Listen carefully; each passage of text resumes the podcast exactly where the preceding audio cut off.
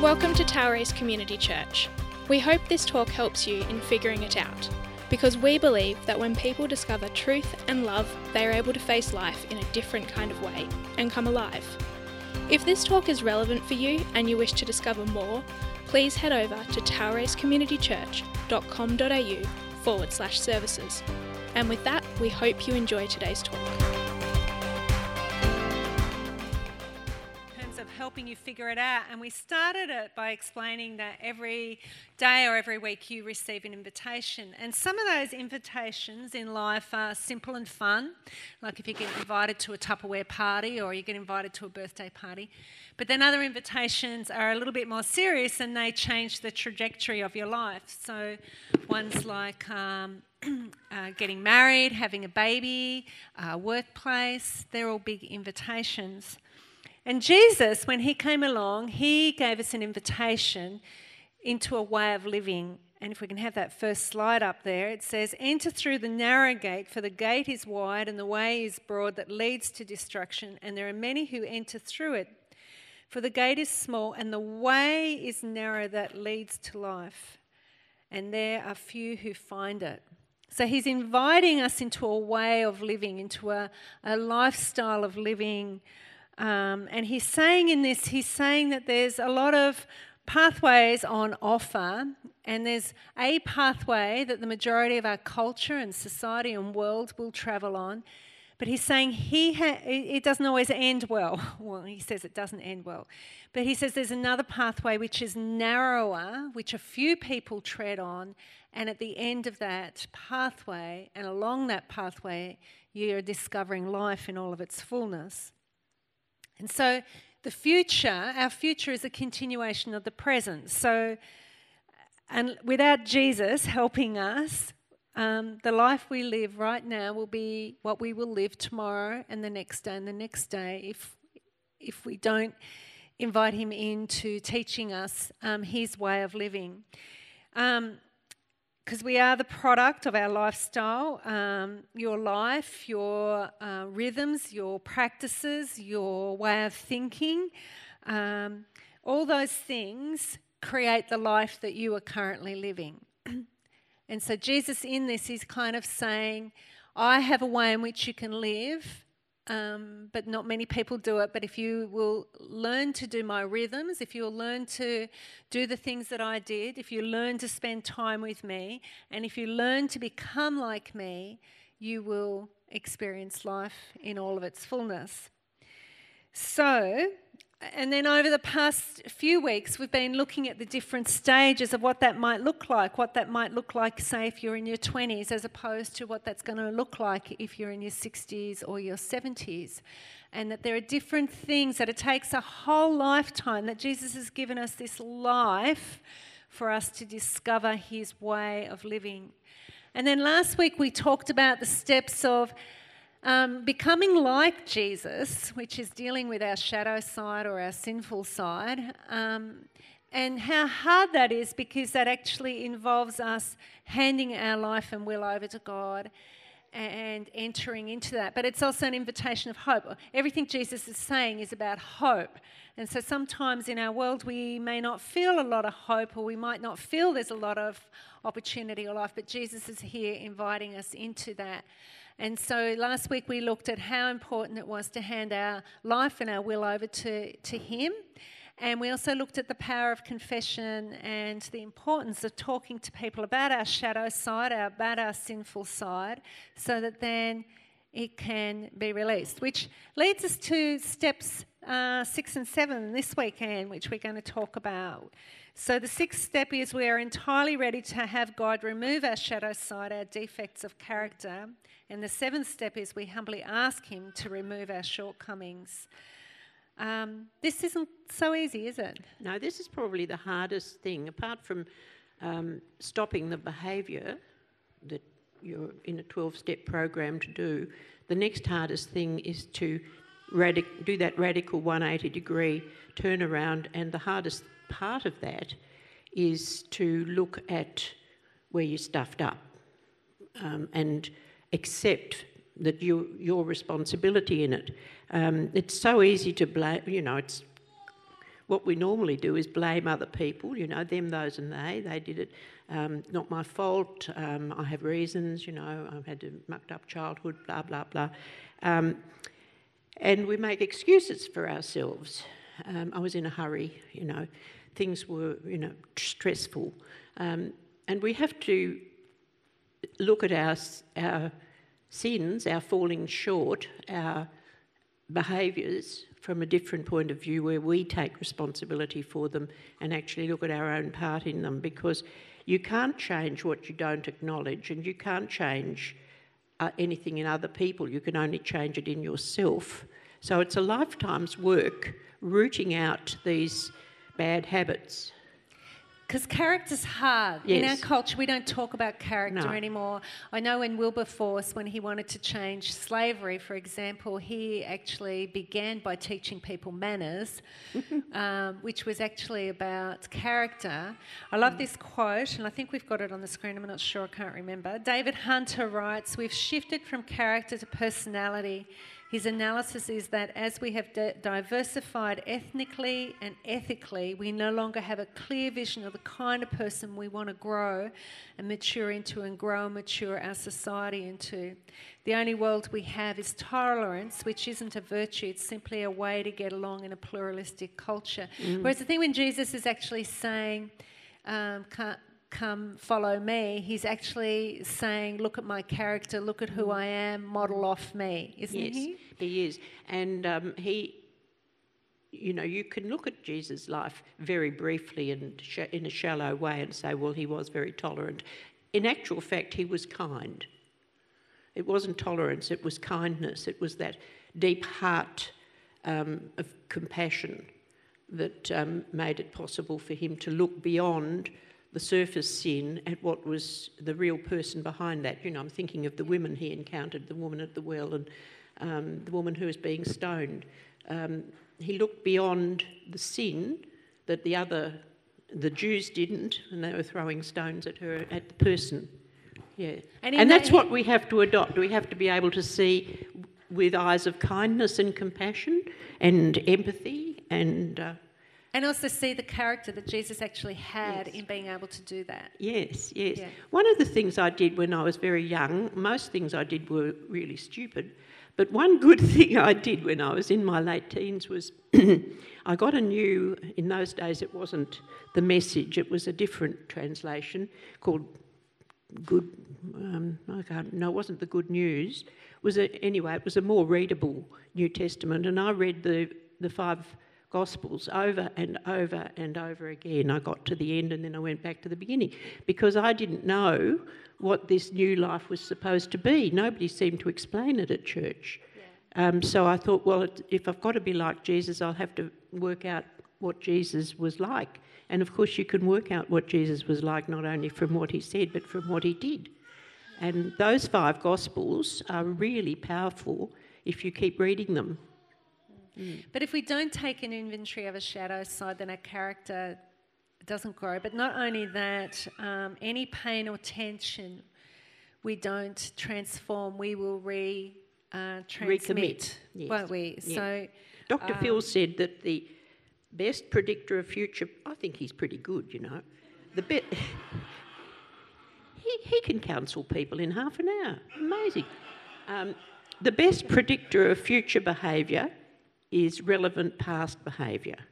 Now, that is true of um, normal, you know, the wide road that leads to destruction.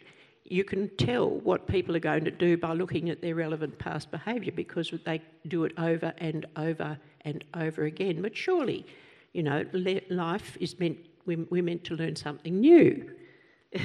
and to be a Christian is radically something new. Um, another useful quotation is from Carl Jung. He said, The unexamined life is not worth living. And I've thought about that one a lot of times in my life. The unexamined life is not worth living. You've really got to look at your life and examine it. And in AA, they have um, step number nine, I think it is, or 10. No, 10, um, where every day you do an, a daily inventory of yourself. You examine what you did, how you stuffed up, how you could have done better, whether you need to make amends for that. And um, that's, I think that's what he's, Jung is talking about. To make life worth living, you've got to keep correcting yourself and starting again. Yeah, because we Trying. We can justify our misery, which you touched on a little bit earlier. And some of the things that we do with our misery is like we've got uh, self pity, which is poor, which is really poor me. Self centeredness, my feelings are the most important thing in the world.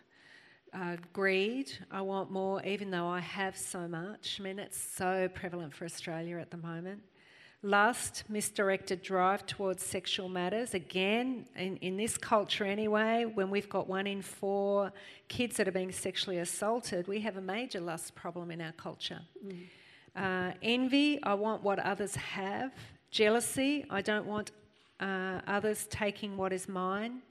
Pride, I must be treated in accordance with my self defined protocols. Intolerance, people should be better, I say. Impatience, hurry up and do it my way. Sloth, I can't be bothered. Arrogance, be more like me. Dishonest, management for narrative for gain. And for me, I kind of go those scripts, those that they're deep within us, and for me, I think that this is why people reoffend in a criminal system um, because they justify their misery. It's these scripts, isn't it, that have to be changed. It's not the it's not the sin itself, because the sin itself isn't as damaging as the scripts that are behind It's it. the lying, lying to yourself about it, honesty with yourself. That's what honesty is about in this in this context. Um, being honest with yourself. If you're going to transform your character, you have to be brutally honest with yourself. Yeah, yeah. But these scripts are hard because they're so hidden, and we do them. For me, that's where I found the Enneagram so helpful because it's helped me embrace my shadow side. So every day, I feel like Jesus and I are on this different journey where I feel the Holy Spirit's prompting, kind of going, "That's a script, Sharon. That's that's your shadow side coming out there. You need to deal with that." Um, so it's these little nudges all along. So. Um, but it's hard to undo this. Yes. My shadow side is an eight, um, which is a very bossy um, number. Uh, Sharon will appreciate this. And um, although I generally want people, I'm a two, um, that's my front side, forward side. Um, although I want people to like me and need me, as a two does, uh, there's a part of me that wants to kick them in the butt sometimes. And uh, I think I've detected it even in you. Sometimes. No. No, never. No, never. and um, I wouldn't know that if it weren't for the Enneagram either. Yeah, it's just a really good tool to help you embrace your sinful side and to be able to do a daily inventory and to do a, a practical discipleship with Jesus every single day. By the way, I just want to say the Enneagram was developed by the Christian church in uh, many centuries ago by the Jesuits, and it was kept very much within within the, the Catholic Church until this the 1900s, the late 1900s, and uh, then it was uh, released to the world. So it is a Christian. The nine personality types are the are the rainbow of God's character. Um, um, so if anybody's wondering about whether Sharon and I are talking about weird psychic stuff in the Enneagram, we're not. It is actually a, a Christian instrument for examining your spirit and soul.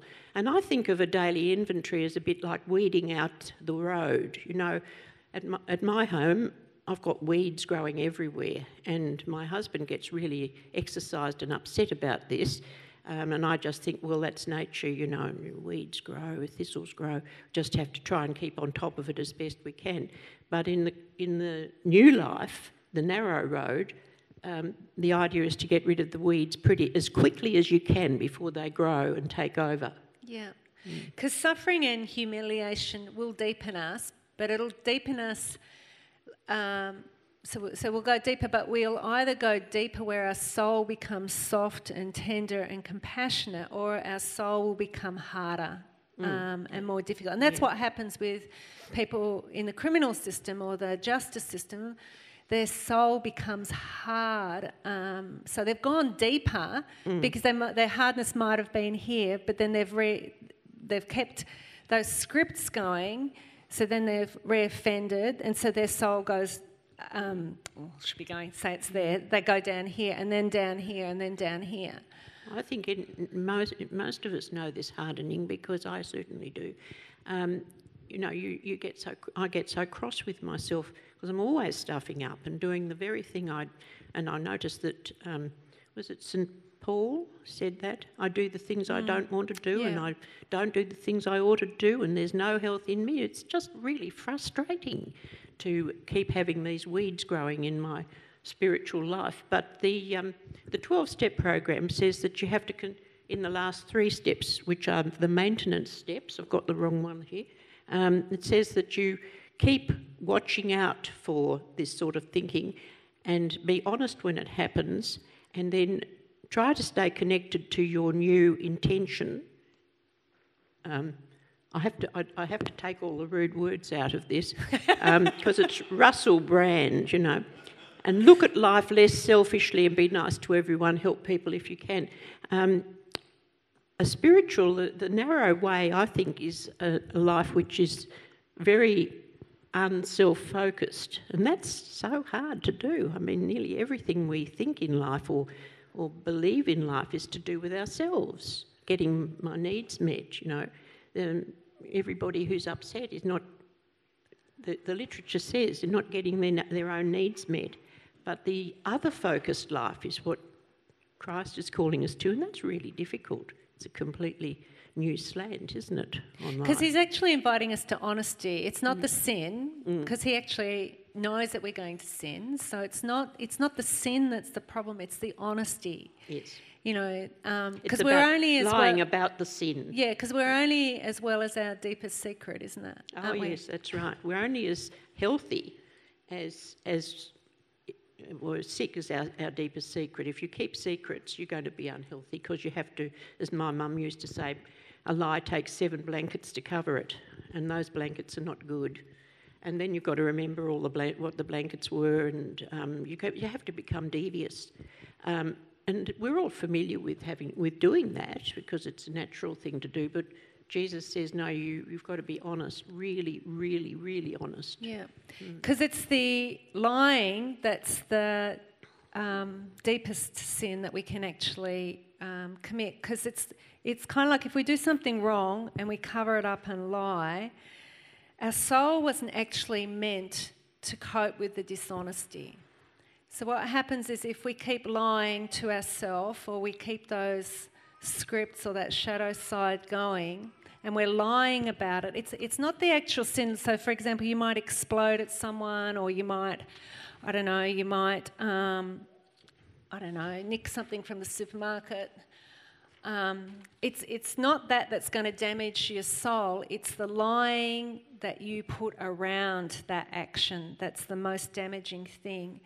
And this is kind of like what the unforgivable sin against the Holy Spirit is. Often we people struggle to understand what that what that actually means, but what, what Jesus is talking about is, is, is that if you constantly lie to yourself to cover up, um, the soul becomes distorted, warped, fractured, and the Holy Spirit can no longer work. So it's it's not that there's not enough forgiveness that the Holy Spirit or that God can offer us. It's that we're lying to ourselves so much that the Holy Spirit actually can't get access to us. So, therefore, He cannot forgive us. We can't enter into that relationship with the Holy Spirit where He's cleaning and we're experiencing that process of repentance, confession, uh, healing, restoration, reconciliation, because we're actually lying. And that's why we have to go deep, because it's the lies. It's not the actual outward sin. It's not like the alcohol. That's not, that's no, not the issue. No, it's, the, it's, the, it's the thinking on the inside that creates the, the lack problem. of honesty. Yeah. yeah. And so the more we are dishonest, the more we lie, the more we commit sins against the Holy Spirit, and then the Holy Spirit can't actually work yeah. in us.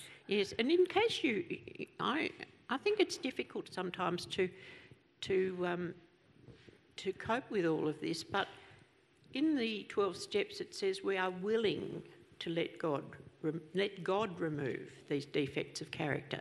So basically, if you catch yourself lying and being dishonest, you, may, you say a prayer that God will remove that. Um, it's, you hand yourself back to God because it's really hard to pull yourself up by your own bootstraps sometimes. Yeah, that's why we need Yeah. Jesus. That's Yes. why we need the Holy Spirit. And the Holy Spirit's healer. You know, that's the most beautiful part I find personally about my relationship with the Holy Spirit is, is that every time He touches something and says, I want you to change in this area, he, he- it's actually hope, but it's also healing. And it's always uh, filled with love and compassion and tenderness, but also firmness like, come on, Shaz, this isn't good. The, the other thing that I find really interesting is Satan's called the prince of lies rather than prince of weakness. So Satan, lies, Satan not can keep weakness. us in, in the lying as opposed to the sin. Yeah. I, I think that um, when it comes to making amends, you know, I think the most simple example is if, if, you, if I say something hurtful to somebody and then I want to make amends for that, the, I try to do it as quickly as I can uh, these days because otherwise it, um, thinking about doing it is painful. I don't like pain. So I, as soon as I realise I've hurt someone, I may have hurt someone's feelings by something I've said, I try to go to them and sort it out and apologise and say I'm sorry and um, if I need to explain. Um, doesn't always work though. I don't know if you've noticed this. Um, when I got sober, after a few months, I decided that I should make amends to the uh, Director of Education for my district because I didn't feel that I had worked well enough as a teacher in the last year or two of my, of my teaching. Nobody seemed to have noticed, but I, I felt that I'd done that. And he received me very coldly and uh, wouldn't meet my eyes and uh, just kept, you know, keeping busy. And I said to him, Do you find, um, Mr. So and so, that there are quite, you know, you, there are a few teachers who have an alcohol problem, an active alcohol problem in this area? And he said, No, no, never come, up, never come across it. No, it doesn't happen. And um, I felt really bad about that. But it doesn't say in the 12 steps that you've got to make them forgive you. You just have to try to make amends. You're willing to make amends. And well, how they uh, respond's up to them, isn't it? their response is up But, to them. and that's yeah. got nothing to do with your healing. Nothing, no, no. Still took me a while to It does take a self while. soothe. Yeah. Because that's steps eight and nine. Steps eight says we made a list of all the persons we had harmed and became willing to make amends to them all, which is what Jesus um, implores us to do. We make direct amends to such people wherever possible, except where to do so would injure them or others. And the thing is, is that in making the amends, what you're doing is you're unraveling um, the lies, which hmm. is at the crux of the. Yes. sin. So by it's a, another form of confession. Hmm. So every time we confess, we're we're breaking the chain. I love this quote by John of the Cross. He said, "The soul is like a bird." And that a bird is bound to the ground just as effectively by a light thread as by a heavy chain. In either case, it cannot fly. When we try to make amends, and that often begins with transparency, we break the chain and then we can begin to fly. That's Yes. the invitation, isn't it? Yeah, making amends at least makes you feel better, even if the other person is not comforted. Yeah, yeah. Hmm. Yeah, You tried. yeah. Um, I've lost my train of thought. Um, steps 10, 11, and 12 say we continue to take a personal inventory and when we were wrong, promptly admitted it. Step 11 says we sought out prayer and meditation to improve our conscious contact with God as we understood Him, praying only for knowledge of His will for us and the power to carry that out. And step 12 is having had a spiritual awakening as a result of these steps, we tried to carry this message to addicts or sinners and to practice these principles in all our affairs. So this is this these whole 12 steps are talking about process, aren't they? Um, and and it's the process of um, confession, the process of um, Making amends. making amends, the process of loving your neighbour, mm. because in making amends, you're trying are, to love, you're aren't you? You're trying to increase that love thing. But it's also a real relationship with between God the Father, the Son, and the Holy Spirit, aren't you? Because you're asking the Holy Spirit to come in and transform and mm. change. You're accepting Jesus' death on the cross, mm. and then you're expe- accepting the big Father heart of God for you. So it's kind of like this living relationship with Father, Son, and Spirit on a daily basis, isn't it? As opposed to, I'm just going to attend church once a Sunday, sing the songs, listen to the message, go home. Yes. It's about what would Jesus do in this situation Yeah. on a daily basis, on, a, on, on an even um, an hourly basis. What, how would he handle it? Uh, so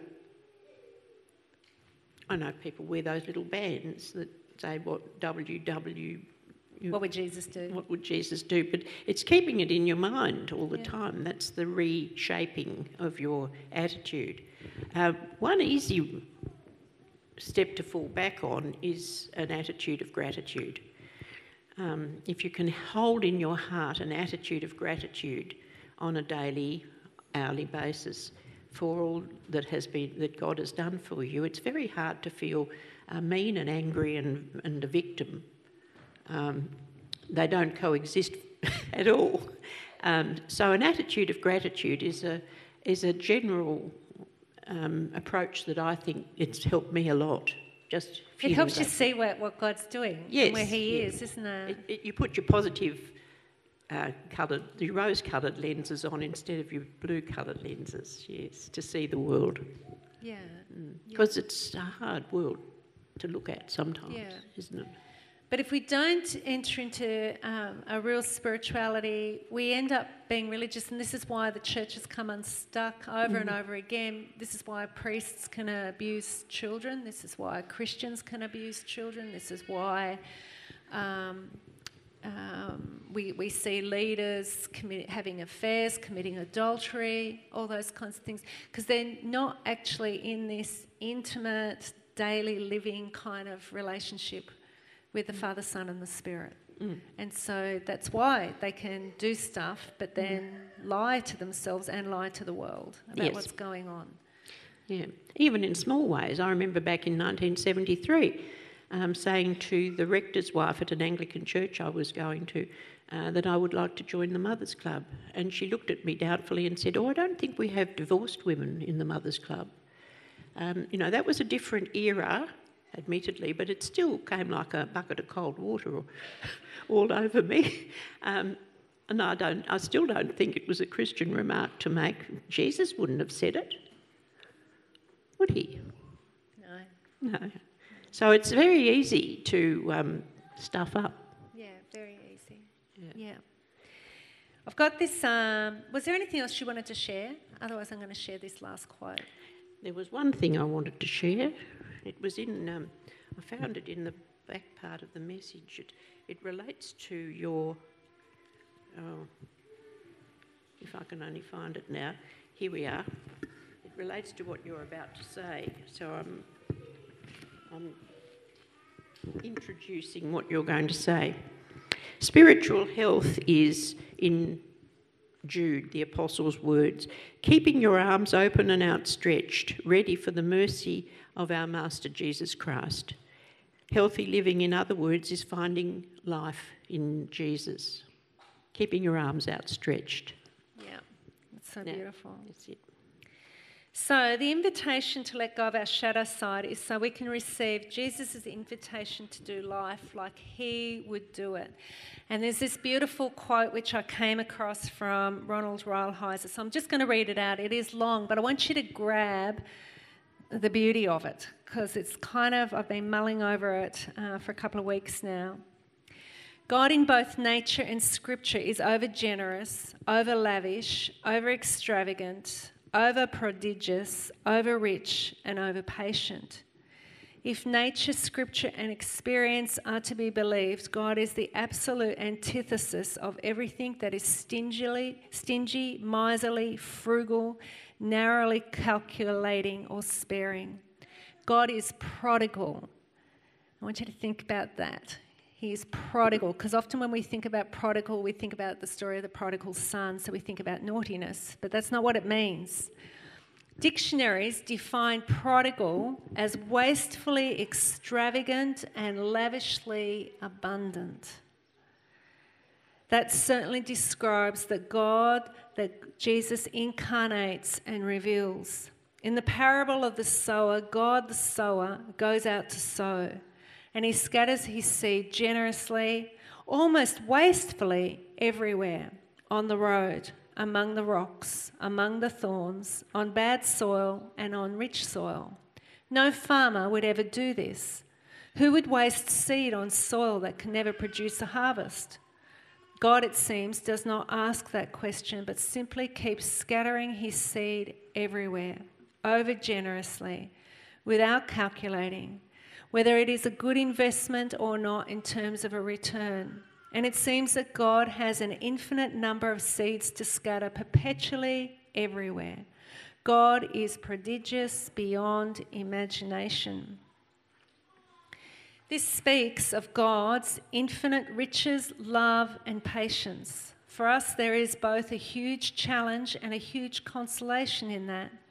The challenge, of course, is to respond to the infinite number of invitations that God scatters on our path from minute to minute. The consolation is that no matter how many of God's invitations we ignore, there will always be an infinite number of others. No matter how many we have already ignored or turned down, there are new ones awaiting us each minute. When we have ignored a thousand invitations, there is still another one waiting. God is prodigal, and so are the chances God gives us. For every invitation to maturity we have accepted, we have probably turned down a hundred. But that is the beauty and the wonder of God's richness. God is not a petty creator, and creation itself is not a cheap mechanism with barely enough energy and resources to keep it going. God and nature are prodigal, and millions and millions of life giving seeds blow everywhere in the world, and we need only to pick up a few to become pregnant. Can't pronounce that word, fecund, to be capable of newness, maturity, and of introducing life. Isn't that amazing? And that's the whole journey is, is that God has so much goodness for us. And that's the whole process, is because the invitation, we started with an invitation in this series, we're ending with this beautiful invitation of God's. Yes. Um, and the lovely thing is, if you muck up this opportunity that God gives you, there's another one coming, and another one, and another one, and another one.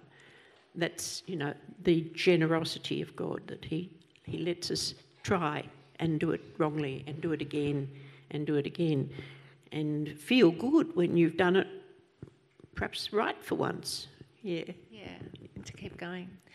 We're going to um, just pause for a moment and uh, um, we just, we're going to pray and then I'm just going to ask Katie and the team to come up and just lead us in one more song.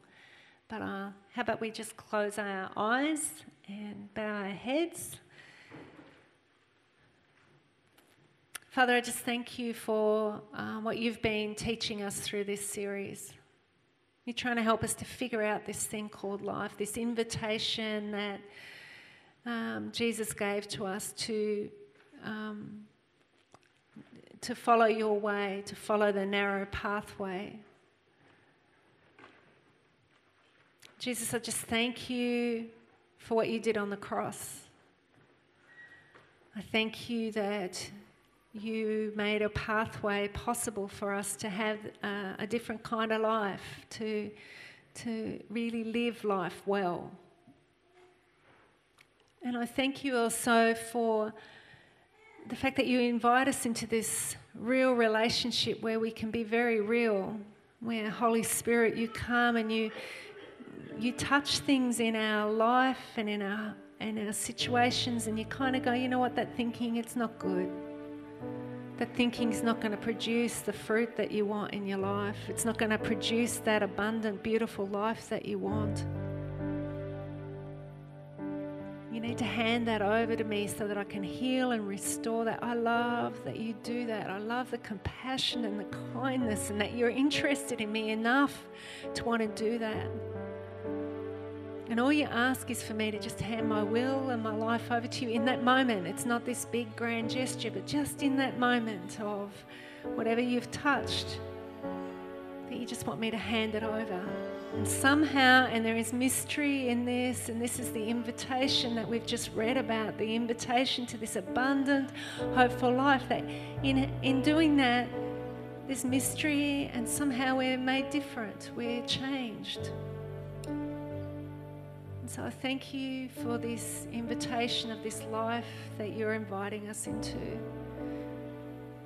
May we be a real church, an authentic church. May we be a confessional church. May we be a loving church. May we be a church that wants to be like Jesus, to be with you, and to do the things that you did. I just praise you and thank you. In the name of the Father, the Son, and the Holy Spirit.